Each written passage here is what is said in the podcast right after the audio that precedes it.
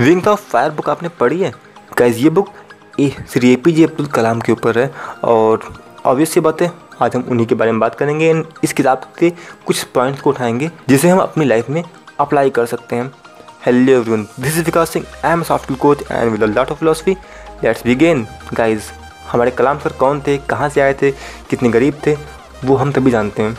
वैसे एक और बात, मैं जिस कमरे में अभी बैठ कर अपनी वॉइस की रिकॉर्डिंग कर रहा हूँ उस कमरे की साइज़ से भी छोटे कमरे में उनका पूरा परिवार रहा करता था। ये सब बातें आपको पता ही होंगी तो मैं इस बारे में बात नहीं करूँगा। मैं कुछ और बातें बात करना चाहता हूँ, और हो सकता है वो भी आपको पता हो, लेकिन वहाँ से आप कुछ ज़रूरी बातें सीख सकते हो। पॉइंट नंबर वन जब कलाम सर ने बी एस कंप्लीट किया, तब उन्हें पता चला कि उनको इंजीनियरिंग करनी चाहिए थी। क्यों?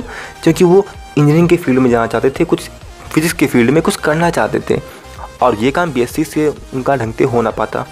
गाइस उन्नीस सौ पचास के ज़माने में हालात कुछ और थे भाई। उस समय थी उस समय इन्फॉर्मेशन जल्दी नहीं मिलती थी, लेकिन आज के टाइम में मिलती है। तो आप अपनी लाइफ में जो भी करना चाहते हो, उसके बारे में आप जितनी डिटेल चाहें, उतनी डिटेल आप निकाल सकते हो। तो निकालिए।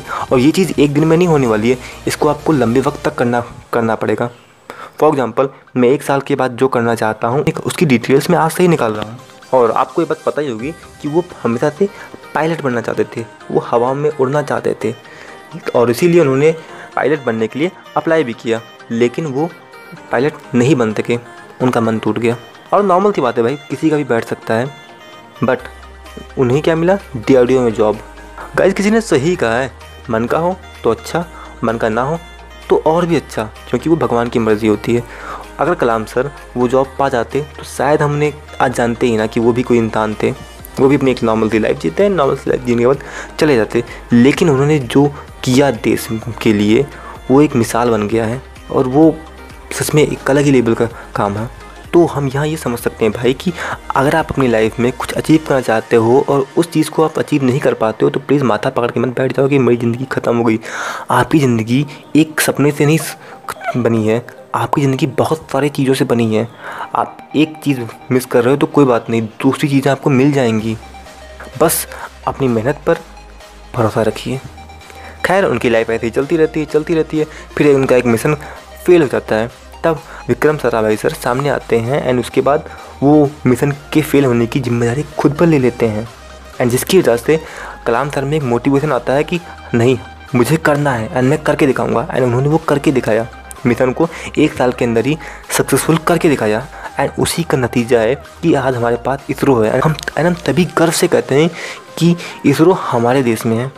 गाइज़ लाइफ में एक अच्छे लीडर के अंडर काम करना बहुत ज़रूरी है। आप उस लीडर का साथ हो सके तो कभी मत छोड़िएगा। मैं नहीं कह रहा हूँ कि काम मत छोड़ो, अपने प्रमोशन के लिए मत जाओ, नहीं जाओ।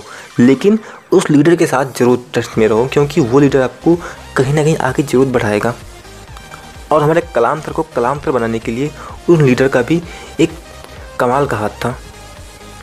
ओके वैसे तो मेरे पॉइंट यहीं तक थे, लेकिन कुछ ज़रूरी बातें जैसे कि कलाम सर की बहन ने अपने गहने को बेचकर कलाम सर का इंजीनियरिंग में एडमिशन कराया था। मतलब उनकी बहन को क्या मिला? कलाम सर के एडमिशन कराने से। शायद कुछ नहीं। लेकिन उनके उस एक उस एक अच्छे काम की वजह से कलाम सर कलाम सर बने। गाइज़ हम से कोई भी इंसान बस किसी एक इंसान के दम पर कुछ नहीं कर पाता है। उसके लिए बहुत सारे लोगों का सेक्रीफाइस होता है। इंसान एक सामाजिक प्राणी है। हम सभी अकेले कुछ नहीं कर सकते। लेकिन हमारे साथ में जो लोग होते हैं ना, वो लोग हमें आगे बना भी सकते हैं और आगे बिगाड़ भी सकते हैं। तो हमेशा कोशिश कीजिए कि उन लोगों से जितना हो सके उतनी अच्छे संबंध रखिए। वैसे ये सारी बातें विंग ऑफ़ फायर नाम की किताब से ली गई हैं एंड मैं उम्मीद करता हूँ ये आपको बहुत पसंद आया होगा प्लस आपके लिए काफ़ी वैल्यूएबल भी रहा होगा। तो बस गाइस आज के लिए यही है एंड पी एंड चल रहा है